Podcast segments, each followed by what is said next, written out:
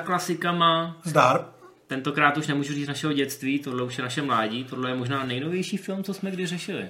Možná jo, no. A přesto má 20 let, vy už víte, protože jste viděli nadpis, dokonce jste si všimli, že tentokrát jsme evropský, taky musíme plnit kvóty. Přesně tak, trošku toho artu. Není to furt Hollywood, občas je to francouzský Hollywood.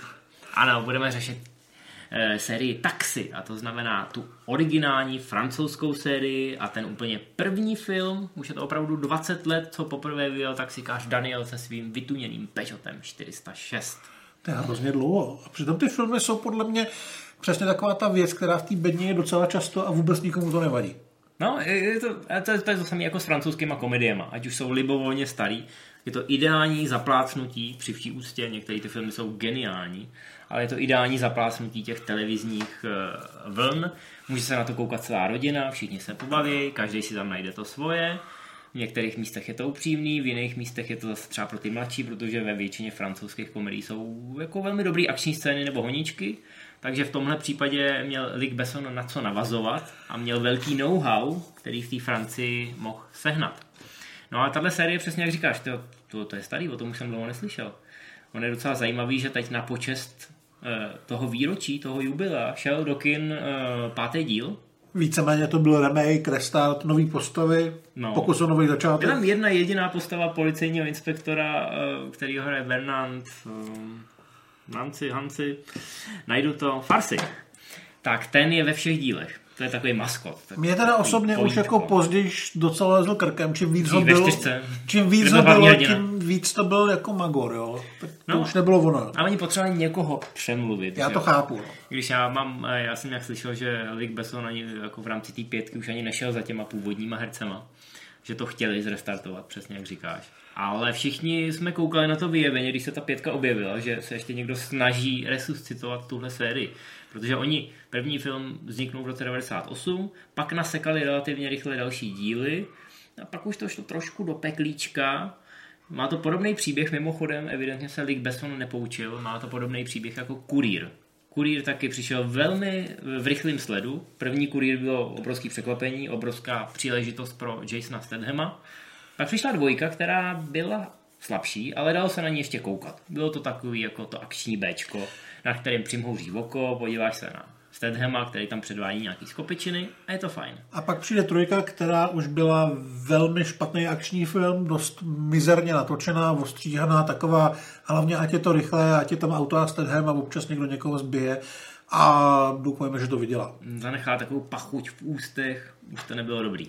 Ale no. obě ty série vlastně šly takhle pomalinku dolů a skončily tím, že dostali seriál a pak zmizeli a pak se dočkali startu. No, je to, je to, je to hrozně zajímavé, že to šlo úplně, jako kdyby to měl ten Besson vyinženýrovaný, že uděláme to úplně přesně jako minule, vyděláme spoustu peněz. Což se asi stalo. Teda Teď to vlastně asi čeká 96 hodin, který taky šlo dolů, dostalo seriál a restart podle mě tak za 3-4 roky. Ta historie se opakuje. Tady vidíte, tohle je Bessonův eh, business plán a úplně skvěle funguje. Na druhou stranu, když se přetočíme o těch 20 let zpátky, tak tenkrát jsme si o Liku Bessonovi mysleli všichni mnohem víc. Takže to byl vyloženě hitmaker a zároveň umělec, podle mě zvládl zladit obojí, nebo minimálně svět přesvědčit o tom, že zvládá obojí. No, on měl na začátku těch 90. tak on točil ty pecky typu Leon a Magická hlubina. Brutální Nikita. To, to byly dobře, byly to akční jako věci, magická hlubina úplně ne, ale jako byly to akčnější věci, ale byly takový přemýšlivý. Byla v tom vidět ta Evropa, byl v tom vidět ten, ten francouzský šarm, Jo? Byly to jiný akčňáky, než ty se Stallonem, Sarnoldem a No, Besson měl přezdívku ne francouzský Michael Bay, tenkrát za tolik lidí nevěděl, kdo je Michael Bay, ale francouzský Steven Spielberg. Což samo o sobě je samozřejmě znak nějaký prestiže a kvality. Když vás někdo prohlásí za Spielberga, tak to je Mercedes mezi režiséry. Že? Takže tenkrát to bylo ještě všechno pecka a samozřejmě vzniknul pátý element, kdy Besson říkal, že tyhle nápady jsem měl v hlavě od 16, když jsem vyrůstal někde na samotě a kreslil jsem si do různých jako bloků a věcí své inspirace a teď to konečně můžu natočit. Bohužel pátý element stal hodně peněz a ty peníze musel někde sehnat, takže odjel do Ameriky, protože tam ty peníze jsou, taky tam jsou ty herecké hvězdy. Víc lidí nejspíš přijde na film, ve kterém hraje Bruce Willis, než ve kterém hraje Jean Reno. A dostat ty prachy nebylo dost tak jednoduchý i s tou pověstí toho Spielberga. Přesně tak. On, on Columbia Pictures, za kterýma šel, tak ukázal všechny ty náčrtky a tak podobně a řekl, kdyby tam mohl hrát tenhle člověk a tenhle člověk, to by bylo úplně skvělý, ale potřebujeme na to spoustu peněz. No a Columbia Pictures řekli, no tak my zkusíme něco domluvit, vymyslet, dejte nám měsíc na rozmyšlenou. No a protože Besson jako měl ještě nenechavý ruce, ještě byl jako extrémně tvůrčí, tak si říkal, nebudu měsíc sedět na zadku a napsal scénář. A protože v pátém elementu hlavní hrdina Corbin Dallas je taxikář, Bruce Willis, blondětej, taxikář v létajícím autě, tak nějak to zůstalo tomu Bessonovi někde vzadu v hlavě a říkal si, hele, taxikář, to, to není špatný námět, tak co by se dalo jako dělat s taxíkem? Jo, taxikáři mají takovou a makovou pověst a jsou to většinou jako přirozený nepřátelé policajtů, ale zároveň já bych chtěl natočit něco o taxikáři, který je sympatický, který má takový ty street smarts, to znamená ví, jak to na té ulici chodí a na rozdíl má, má fishtron, takhle bych to řekl. Přesně, selský rozum, fishtron, na rozdíl od toho policajta, policajty mají ty lidi za trošku jednodušší a prostě do té práce jde někdo, kdo to nedotáh nikam jinam. Tak co kdybych dal tyhle dva dohromady? To bychom mohli udělat takovou komediální smrtonosnou zbraň, takovou, jako aby v tom byla akce a zároveň hodně humoru. Tak, buddy movie s autama. To já zvládnu. Buddy movie s autama, budou tam kaskaderský kousky, vím o lidech, který nám tohle krásně natočej. No a samozřejmě napsat to za 30 dní, takže tam vlastně už nic jiného není, kromě toho, co jsme teď tak, řekli. Taxi je v podstatě hrozně jednoduchý film, každý taxi je hrozně jednoduchý film. Eh, já osobně s tím mám trošku problém, že vlastně v žádném není třeba zajímavý záporák, ani v jednom z těch filmů. Mně se, ale... líbí, mně se líbí v tom prvním, protože tam záporák nejsou konkrétní lidi, ale ta, ta samotná myšlenka. Určitě, jo. My se k tomu dostaneme, ale ten film opravdu stojí jenom na tom, že jsou dva herci, kteří si povídají a jednou za 10 minut je akční scéna, mm-hmm. pokud možno s autama, a když ne, tak je tam parkour. No, hlavní hrdina, jak už jsme říkali, taxikář Daniel, ale on není taxikář od začátku.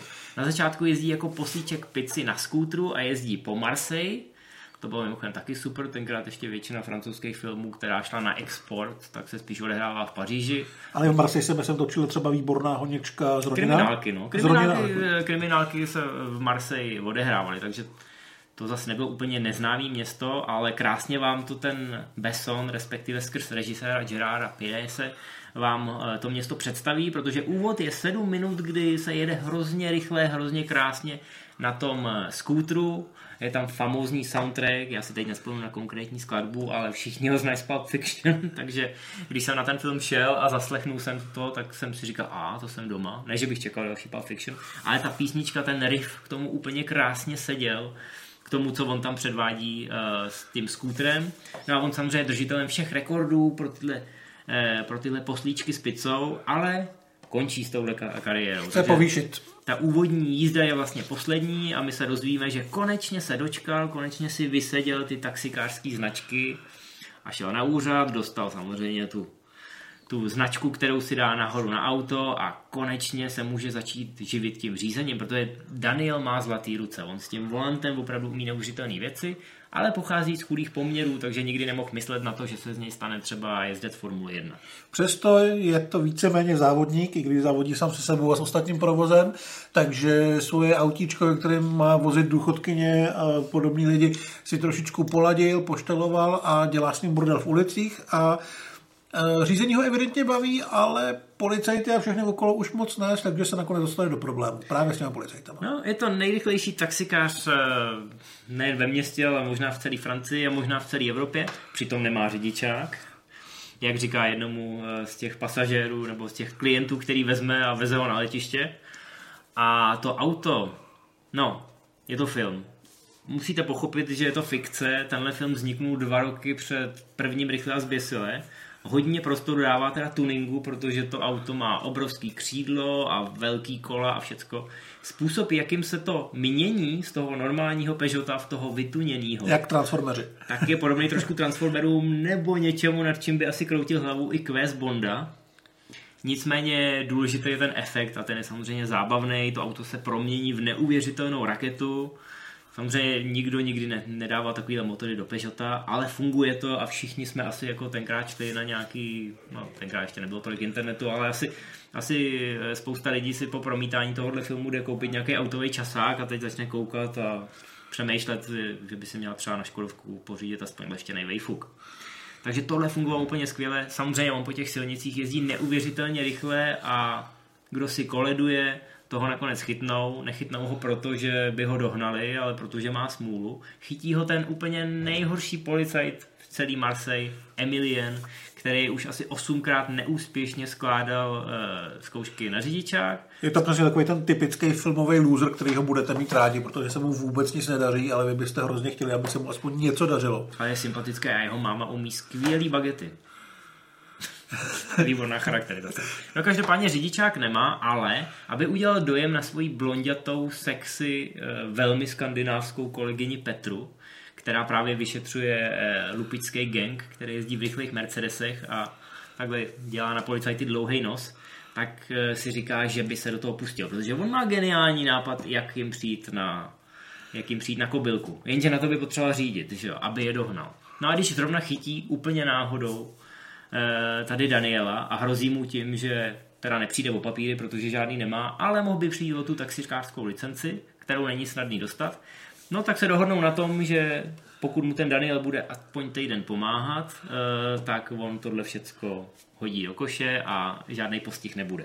Takže tam máme takový ten klasický konflikt toho policajta, který má nějaký předpisy, jak by to měl dělat a ty moc nefungují a právě toho Fischtronského uh, hajzlíka, který mu z nějakého důvodu musí pomáhat neúplně dobrovolně, ale samozřejmě se z nich stanou hrozný kámoši. A je tam střed těchto těch dvou světů, který potom vede ke spoustě velmi veselých situací, ale především ke spoustě honiček, které jsou ještě mnohem lepší, než byste možná čekali. Přišli teda, jak jsi řekl, ještě před rychle a zběsile. A uh, jsme teda hlavně pořád v komedii, takže když to srovnáme s tím rychle a zběsile, tak, uh, tak si pořád má být velmi příjemná zábava, takže i s, tím, s těma velkýma honičkama v tom městě je to pořád spíš taková legrace a takový roštár, než v něco vyloženě akčního a, no, ale... a napínavýho, nebo napínavý to je, ale víme, že se nikomu nemůže nic stát.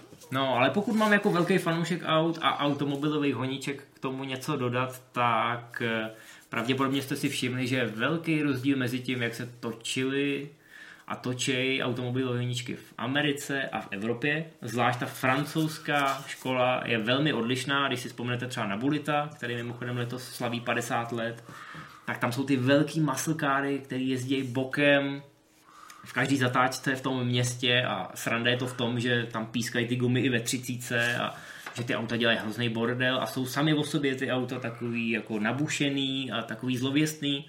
A to vlastně svým způsobem dělá tu akci i když jsme tady řešili toho Poldu a Banditu, tak tam zase, jo, prostě jezdí se hodně bokem a Musí se pálit gumy. hodně ty auta řvou, přesně tak, pálej se gumy.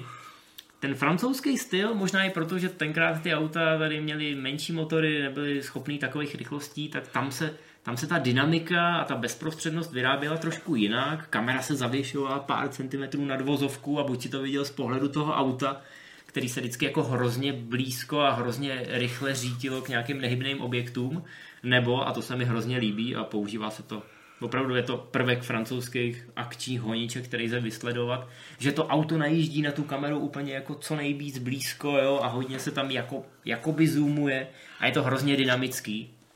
A tohle, tohle jako krásně funguje. Eh, oni mají spoustu francouzských kaskadérů a šéf kaskadérů, který tyhle honičky umějí dělat, stačí si jenom takhle ukázat a už od dob, já nevím, Četníků nebo Fantomase. Tam existuje řada velkých men, který třeba dělali i na Bondovkách. Takže ty honičky v tom taxi jsou neuvěřitelně dynamický. Povedlo se vlastně ten bílej Peugeot povýšit do jedné z těch rolí, a je super, že stojí proti tomu gengu německých uh, lupičů, který jezdí v těch Mercedesech. Pro ty francouze je to vlastně dost osobních záležitost, no. že vykrádají Němci, který jezdí v německých autech, takže i proto vlastně do toho ten Daniel jde a bere to uh, jako takovou záležitost cti, aby je nějakým způsobem našel a vytrestal nebo poslal do vězení. No a vlastně ani tak nejde o ty herce, který hrajou ty lupiče, ty jsou svým způsobem anonymní, jde o to, aby vypadali co nejvíc německy, ale oni mají na sobě, nejen, že mají na sobě Saka, ale mají na sobě vlastně oblečený ten Mercedes. Takže ten Mercedes je ten záporák a to auto je natolik ikonický, že v kombinaci s tím Mercedesem, když eh, v kombinaci s tím Peugeotem, když ty tři Mercedesky honějí toho Peugeota těma marcelskýma uličkama, tak to samo o sobě vlastně dělá to, to světlo a uh, to světlo a temno, tu ty hodný a zlý a nepotřebujete tam vlastně, aby ty herci cokoliv dělali. Je tam pár hlášek, že samozřejmě Daniel u nich zastaví a zeptá se jich, jestli si hrajou na Schumachera a oni udělají takový to grr a jedou za ním. Ale je to v podstatě taková ta groteska, kde ty herecké výkony nejsou zase tak důležitý. Na druhou stranu ta chemie mezi těma hlavníma hrdinama, ta je tam velmi klíčová protože samozřejmě není to jenom jedna velká akční scéna, ale je tam i docela dost dialogů, myslím si, že dobře napsaných dialogů. Uh-huh. Tam právě ta francouzská komediální škola skvěle funguje. Je to samozřejmě i dobře odehraný. Jo, já myslím, že sami na sérii a... Frederick Diffenthal. Že se vyloženě našli. Ten sami už na mě působil trošku starší na to, jak tam hraje takový rošťáka. Letos mu vlastně bude, nebo bylo 57 let, takže když točil, když točil taxi, tak uh, měl blíž ke 40 než k 35. No, ale, ale krásně, to, krásně to prodali a i ty vedlejší postavy jsou tam výborný. E, přítelkyně hraje Marion Cotillard, která tam začínala, takže tenkrát ji nikdo neznal. Je tam velmi rostomilá a ke konci je tam navíc velmi nahá, což je taky příjemný bonus pro Je jedna z posledních scén, která jako ve vás budí nutkání doufat a modlit se, aby byla dvojka. A ona v těch dalších dílech už zase tak velkou roli nemá, protože se čím dál tím víc eh, proslavila a možná, že pochopila, že no dobře, tahle série je takový odrazový můstek, ale já bych chtěla dělat něco serióznějšího. Nicméně ty další filmy, eh, ne že by byly špatný, ta jednička je taková jako hezky ohraničená. To je přesně takový ten film, ze kterého máš dobrý pocit, když mm. vyjdeš z toho kina. Ano, chtěl by si vidět víc nahý Marion Cotillard, ale říkáš si, tohle byla pecka, možná si koupím Peugeota. Od té dvojky, trojky, čtyřky eh, je se vlastně narazil na ten problém, že eh, Lee Besson zjistil, že taxi bylo velmi úspěšný a že to lidi chtějí a začal to ze sebe sypat hrozně rychle. Což samozřejmě u filmu, který vzniknul tím, že napsal scénář, když čekal na to, že dostane prachy na pátý element, není úplně dobře. Ten základ tam nebyl asi tak veliký a tak zajímavý, aby to mohlo opravdu utanout čtyři dobrý filmy. No, on... Eh, rychle a zběsile je samozřejmě taky pitomost, ale nějakým způsobem se se vyvíjí a ty filmy se od sebe nějak odlišují. Třeba samozřejmě tím, že v sedmíčce je podorka a podobné kraviny. Ale člověk přichází do toho kina s tím, že dostane něco jiného než minule, což to tak si bohužel nedovedlo úplně nabídnout. Hmm, on se Besson trošku namyslel tím, že to za něj natočí někdo jiný, že scénář se dá vyrobit velmi rychle a že to určitě vydělá peníze. A přiznejme si, po pátém elementu, který zaostal trošku za očekáváníma a trošku srazil ty akcie a šance Lika Bessona prorazit naplno v Hollywoodu, Aha. tak on potřeboval nějakou jistotu.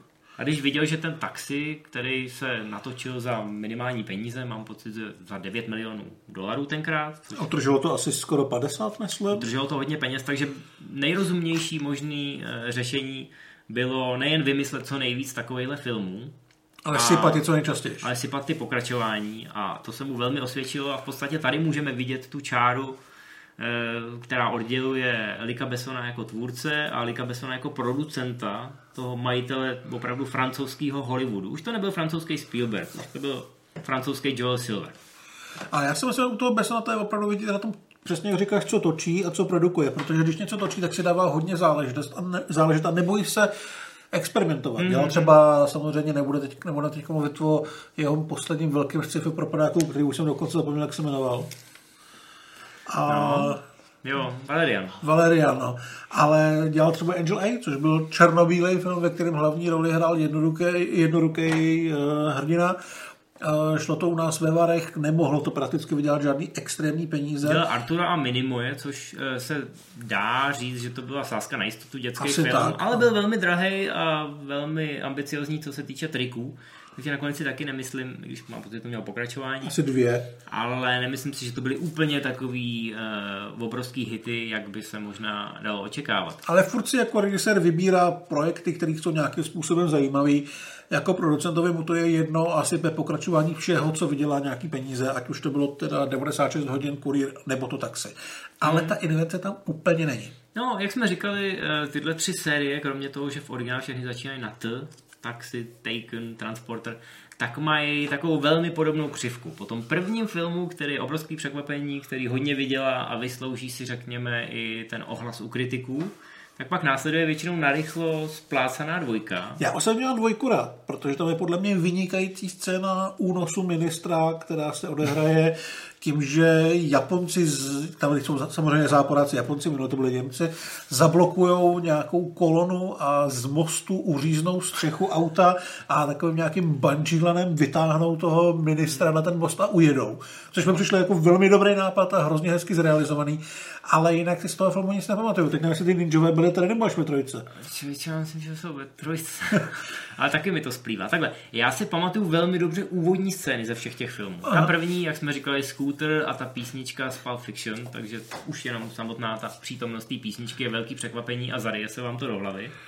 Ve dvojce je hrozně zábavná scéna, kdy to začíná vlastně pohledem na jiný Peugeot, závodní speciál na rallyový RZ, který řídí závodník Jean-Louis Schlesser, což je jako známý francouzský rallyový závodník. No a najednou se mu v zrcátku objeví další Peugeot a on to komentuje hrozně rozkošně. Kdo to je? Není to Vatanen. Vatanen je, Ari Vatanen je další známý závodník, eh, který jezdil mimochodem Peugeotu.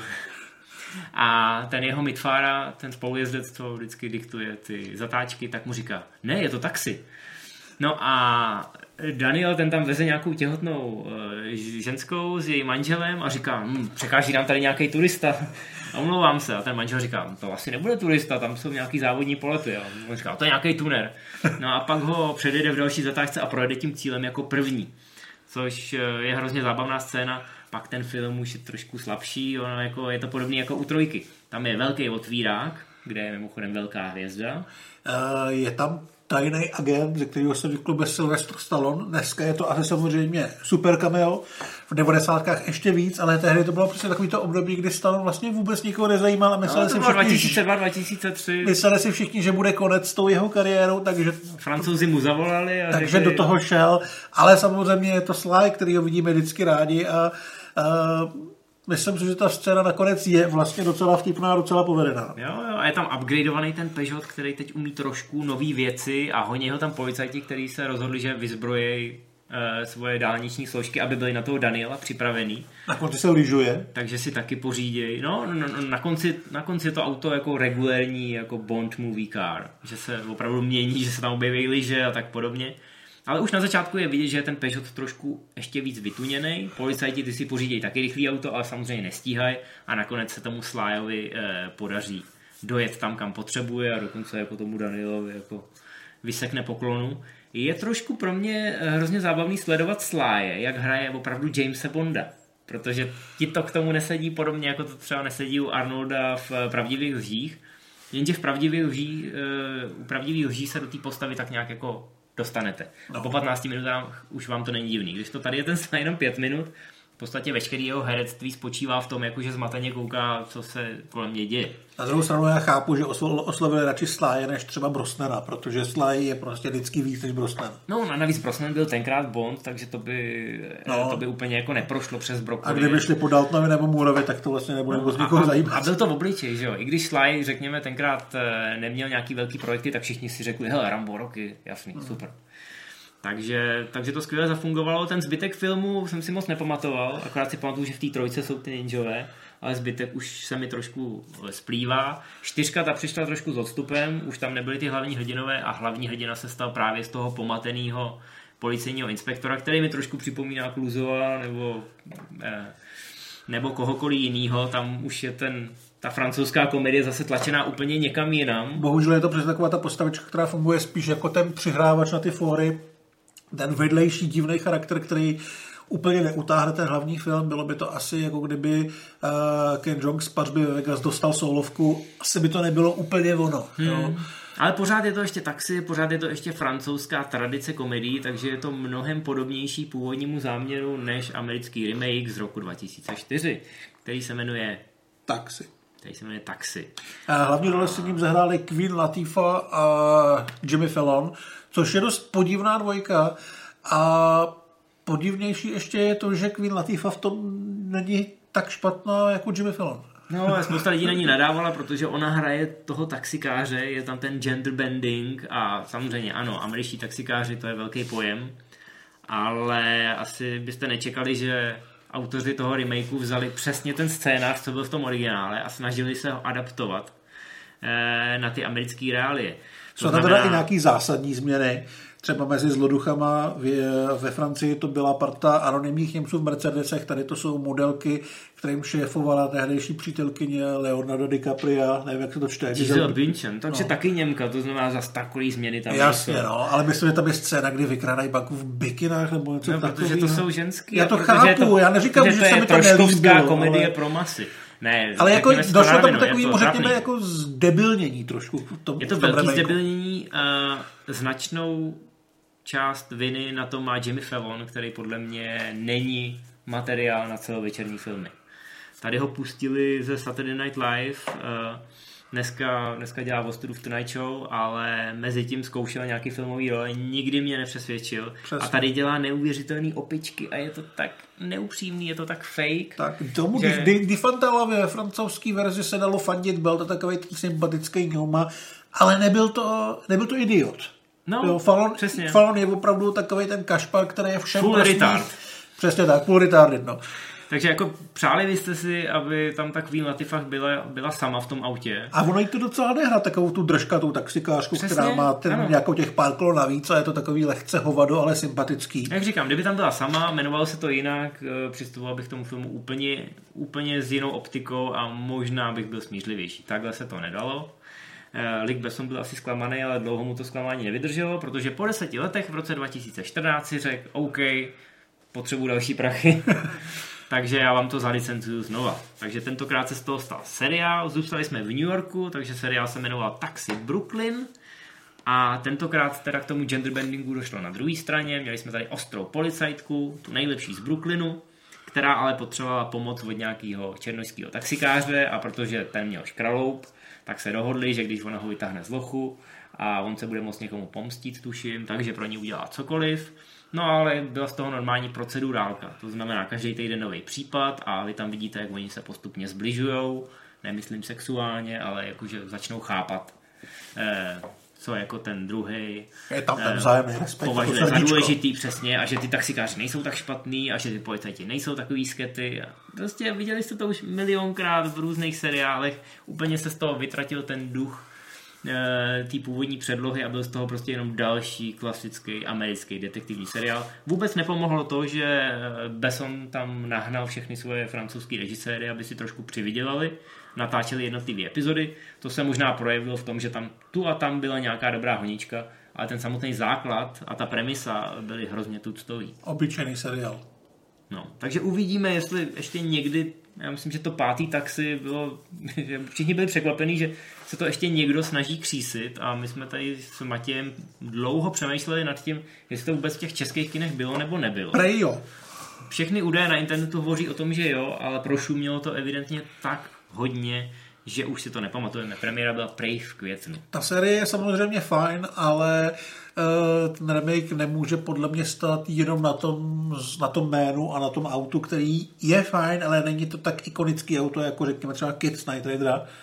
A hercích, který najednou vůbec neznáme. Kdyby se tam ti dva nějak výrazněž objevili, tak si myslím, že lidi by do toho třeba přišli. Já bych to třeba chtěl i vidět, byl bych zvědavý, co se stalo. Samozřejmě, mm. jak jsme říkali, sami na sérii už je v podstatě děda, tak nevím, jestli by to bylo úplně to, co bychom chtěli vidět. No, ale Marion Cotillard by furt chtěl vidět. To určitě, ale... Je oblečen. Ale vlastně nevím, jestli v této podobě to vůbec mělo nějakou šanci zaujmout, eh, zaujmout ty diváky. Zároveň ta série je zkrátka ten typ toho fine filmu, který když jednou za tři roky přijde s nějakým pokračováním, tak se na to podíváš, i když jako nečeká zázrak a víš, že to bude docela jako v té televizi, je to ten evergreen a je to evergreen právě. Prostě to furt funguje, furt to má tu lehkost, furt to má ten humor, má to fajn hrdiny, má to hezký auto, krásný prostředí a dobrý honičky.